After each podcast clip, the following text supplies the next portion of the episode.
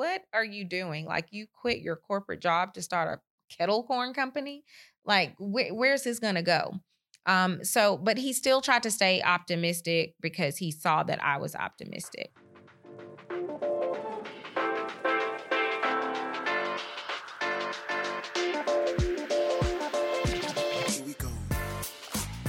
From the University of Alabama's Culverhouse College of Business, it's Bama Means Business, a podcast that reveals amazing stories from those people who both inspire and make a difference in our community.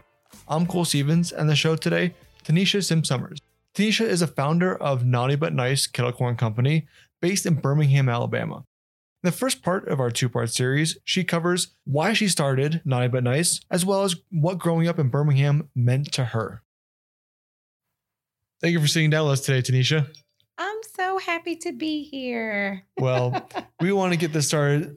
Could you just give us an introduction to yourself, how you ended up in Birmingham of Alabama of all places? Yeah. So again, yeah, I'm Tanisha Sim Summers. Um, I essentially um, have kind of lived my life in uh, Birmingham, um, between Birmingham, Norfolk, and Fredericksburg, Virginia.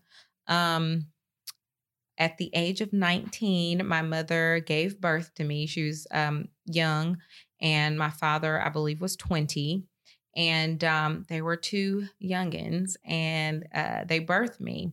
My dad was transitioning from high school, making a career path for himself in the uh, military. And um, I'm sure my mom had great aspirations for her own life. And um, once I um, was birthed, she, you know, through that process, it was hard for her to commit to being a young mom. Um, I believe, based on the story I heard, her mother, um, you know, had been recently divorced, uh, married for 30 years with four children, and um, was just not in a position to probably be as supportive of a young daughter with a young child. And so, as a result, um, she decided to pursue giving me up for adoption. And so, with that, um, you know, people, uh, my family makes a joke. They're like, Yeah, there was a cute little white family waiting on you and everything. And I said, Oh, well, how sweet. I would have um, had such a diverse background. But um, through my life's path, I've been able to experience all kind of people, and I have a I've grown to have a great appreciation for um, diversity and differences. And so, um, with that, I essentially became the village child. And so, for me being the village child, there has been so much value that I look back on and I see the value in that in my business and in my personal life. Um, but growing up, it of course wasn't that easy. So, um, my aunt practically raised me in Virginia. My dad was stationed there.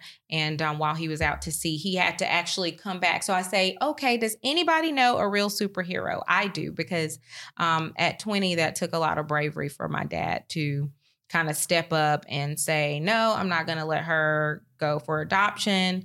I'm going to uh, take that responsibility. So, with the support of his mom and um, dad, which are my grandparents, who I absolutely adore, and my aunt, who is like um, my grand T, is what my children call him, and I call her my mama T, um, just because she's really was like my mom without having to birth me. And so um, that is how I kind of shifted from Birmingham to Virginia. Um, like I said, I'm literally the village child. And so I've um, I initially did not want to be in Birmingham. As I traveled through, um, I moved back here in um, high school, attended John Carroll, always basically have been in Catholic schools my whole life, with the exception of a couple of years. I um, attended public school. And um, when I came back to Birmingham, it was like, you know, Birmingham. I, I, I just, I cannot stay here. This is not the place for me. I want to get out of here. Um, and as soon as I graduate high school, I'm giving Birmingham the deuces. So I thought I was going to be um, a Howard alum, and um, that never actually transpired. But I uh, started at Montevallo, finished my marketing and Spanish degree at UAB. And um, I ended up getting pregnant my last year of college. And so that uh, that transition in my life kind of rooted me to Birmingham because my family was here. I believed in the um, idea of um, the village child and community. And so I just felt, you know, with my support system, it would be best to just see how far I can get in my career path. And um, and then I started growing my family and my career, and ultimately became an entrepreneur. So here I am, Birmingham, Alabama. Wow. So I think that's a very unique story. Obviously, traveling, not traveling, but growing up in different places, having family members help raise you as being integral part of being a child, wanting to have that constant home life definitely must have shaped you to who you are. One question I like asking people is Do you consider yourself an introvert or an extrovert? Ooh, that depends on the day.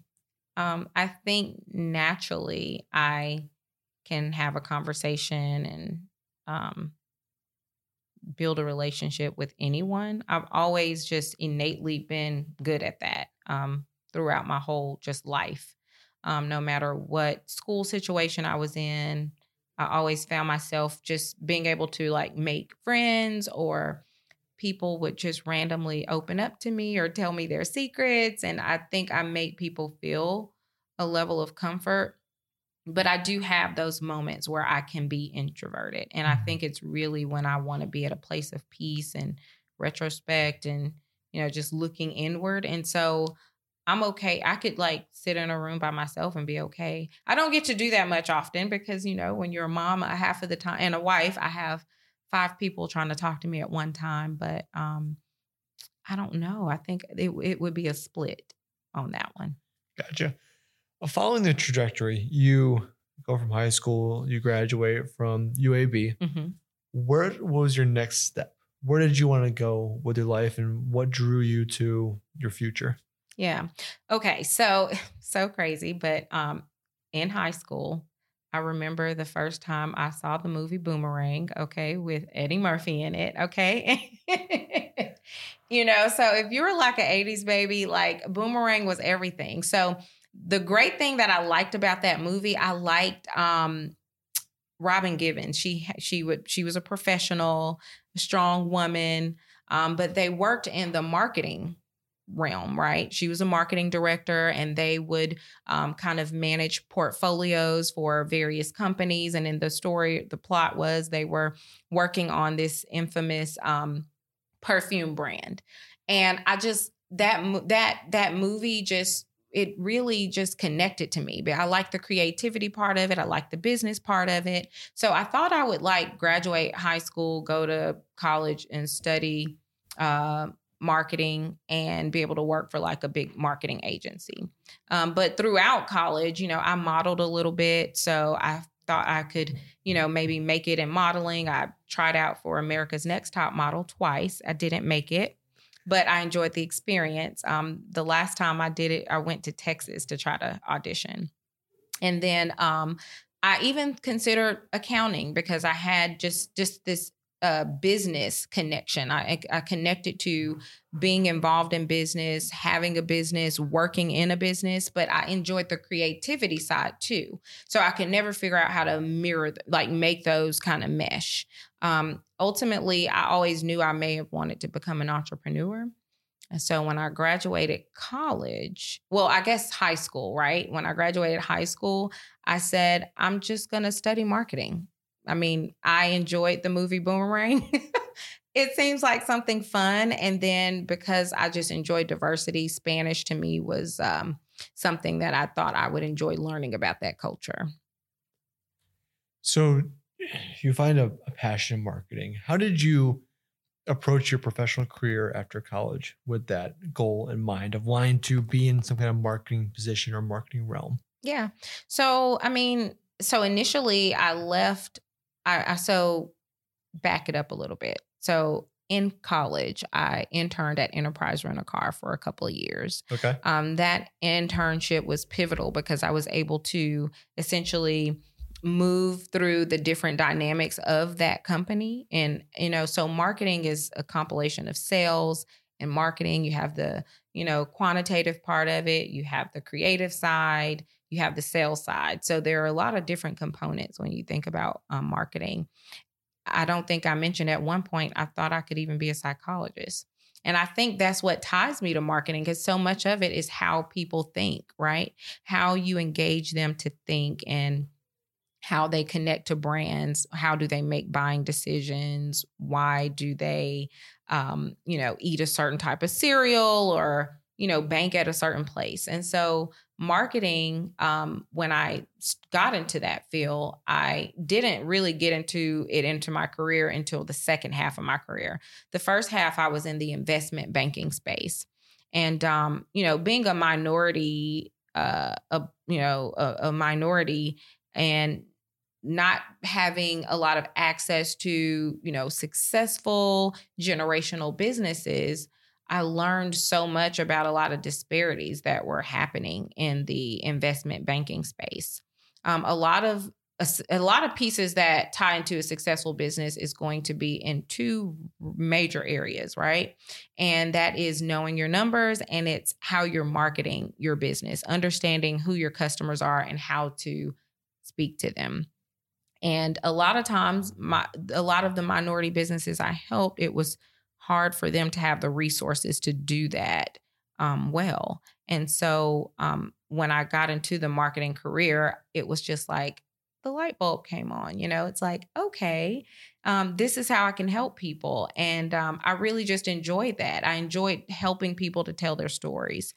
And um, that is really how I transitioned from like the investment banking space over to the marketing space. Talking about transitions, mm-hmm. obviously, having children has a, a, big burden, especially on a family when you're trying to raise everyone. And it takes a lot of time to do it, it's a lot of effort, energy. How was it working as a professional and having children at the same time? Because nowadays, I see it as an amazing act, but also how did you find yourself balancing it and what was it like for yourself? So I am a big proponent and um,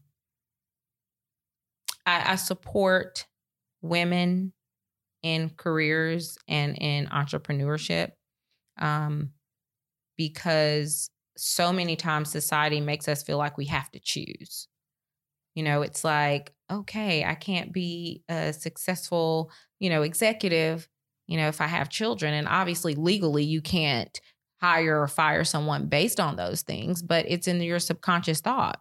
You know, you automatically wonder if a woman is too emotional or she's too attached to her family and how can she juggle all of it. Um like I said being a mom at 22 for me, it was a matter of staying focused on my goal, but understanding that I'm a mom first and I don't have to choose either or. I can find a way to incorporate my child. So, literally, um, my last year of college, and while I was interning at Enterprise Rent a Car, I would take my baby in his stroller on the weekends that I was scheduled to work.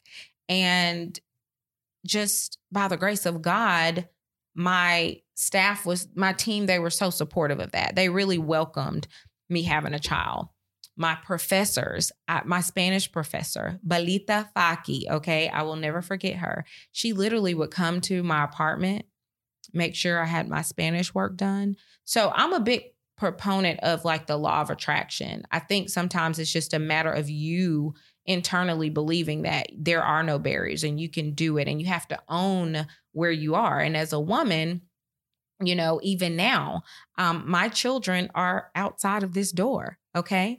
Um, last week I had um, I had a, a meeting, a marketing meeting. My five year old and my 17 year old were there.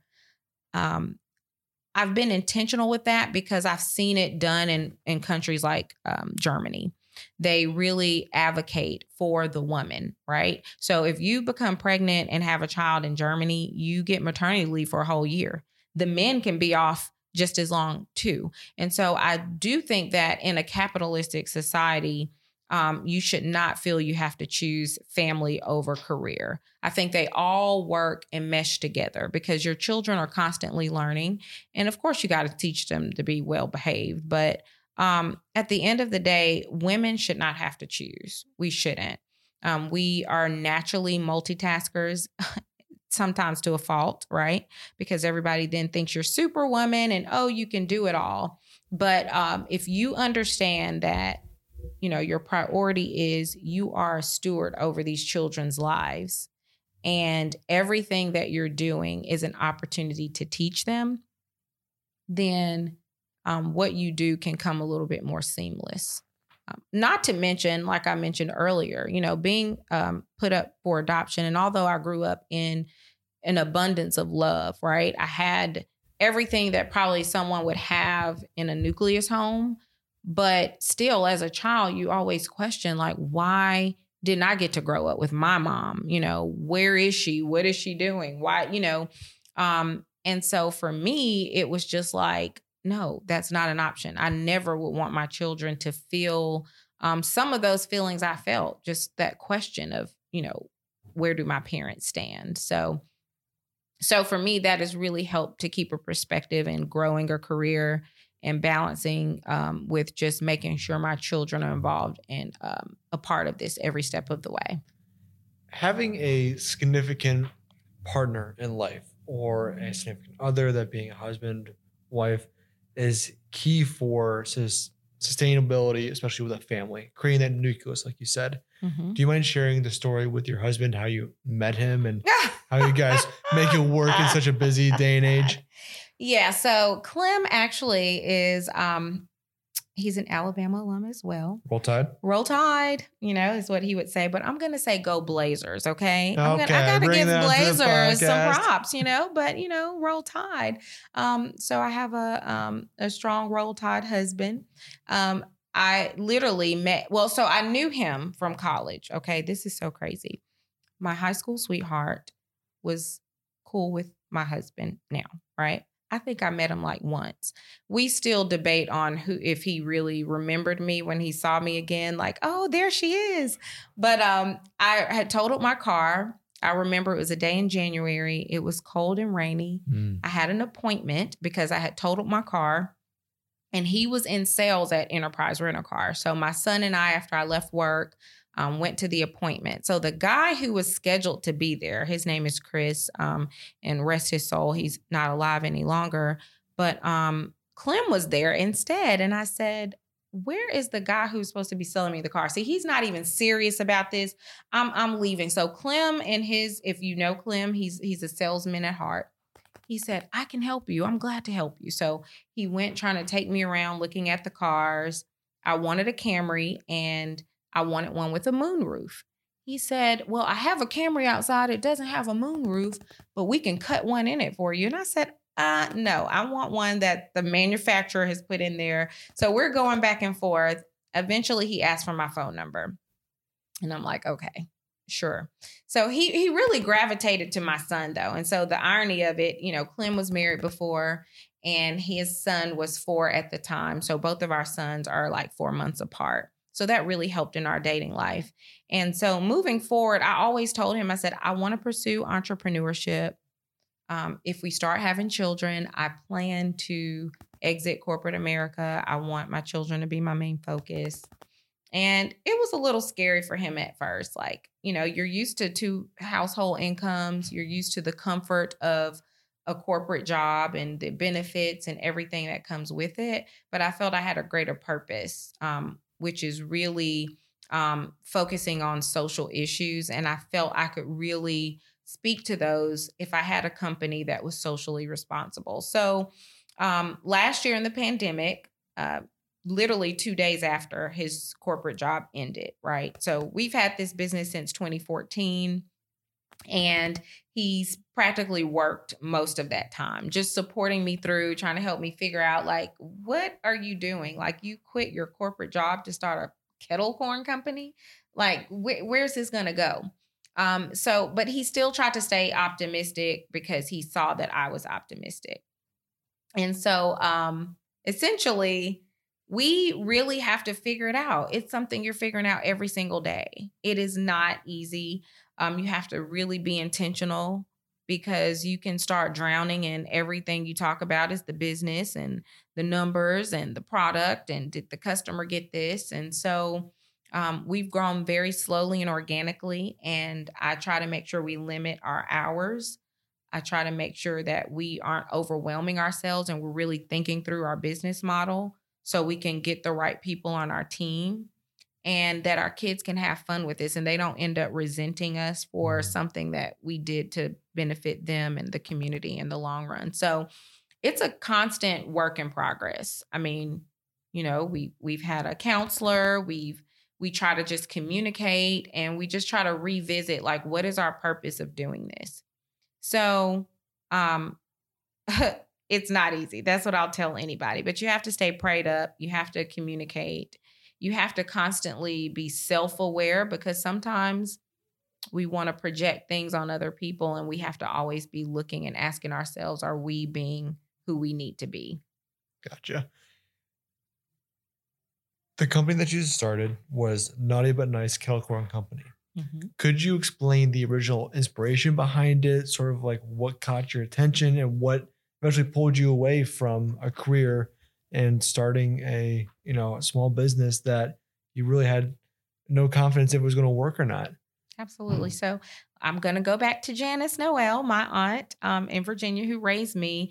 You know popcorn and kettle corn is very popular up north right? Like in the southeast and the midwest. It's like a staple in their home. It's like having milk to cereal right? Like you have to have you know some type of popcorn in the in the in the um in the cabinet. So I remember her telling me the summer of 2014 when I had just had my baby, still nursing, still um, just trying to figure out do I want to go back to corporate America after I get off of maternity leave?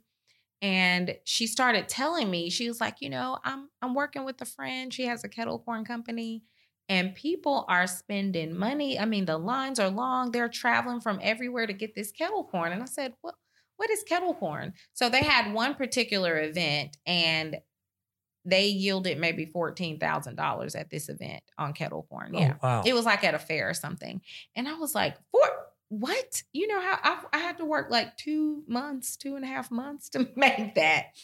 And I said, "Wow, that that sounds good." So the person she was working with had quit her corporate job, and she was a single mom of two kids, recently divorced, and it just seemed like it was something fun to do. And so I started researching, looking at the numbers, um, looking at, well, what are the options in the city? You know, where can I go and try some kettle corn? And it was so hard to find it. And um, at that moment, I just felt convicted. I said, you know, I can couple everything I'm passionate about, right? Civil civil rights, which I feel um, really just addresses a lot of disparities in healthcare and um, finances in the business world of entrepreneurship between in minority communities, right? I said a business can allow me to do this and people will focus on the kettle corn. They're not going to really, you know, initially feel the pressure of the other things that we need to talk about, right? The kettle corn is the catalyst. And so I started researching, and so many people really loved kettle corn. So I said, you know what? We're going to try it. And um, I started, I had already started an LLC seven years prior. And so um, I just really reformulated the company and I just went for it. So we we bought equipment um, and I was partnered with my best friend at the time, but we bought equipment. We start we went to our first event. I spent all summer trying to book little local events and festivals. Our first one was the um, Fried Green Tomato Fest in Irondale, Alabama. And we made about $800, you know, in the span of maybe eight hours. So not too bad, right? For our first event, nobody really knew us. And um, I just felt ke- kettle corn was the thing. It was fun, it was tasty. And I said, this can really, we can make some lives pop this way. So let's get popping, let's do this. And it, it's just been a hit ever since then. That's Tanisha Sim Summers from the Naughty But Nice Kettle Corn Company.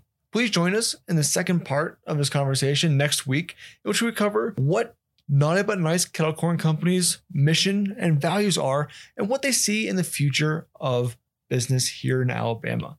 And thanks so much for listening to the show today. If you're not a subscriber, do subscribe to our podcast wherever you get yours. And of course, check out our website at culverhouse.ua.edu to learn more about the Culverhouse College business and what it has to offer.